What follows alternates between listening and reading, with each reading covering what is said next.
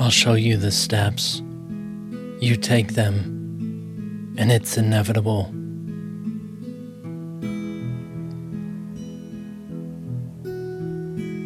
These are the readings of the lessons of A Course in Miracles.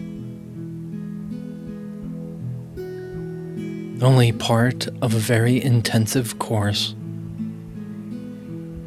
in which guarantees transcendent experiences of alternate realities.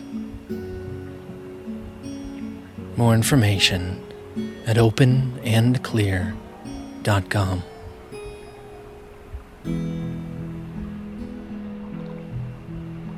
Lesson 142 My mind holds only what I think with God.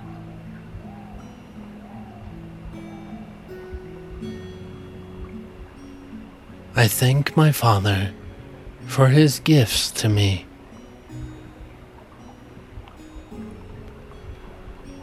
Let me remember I am one with God.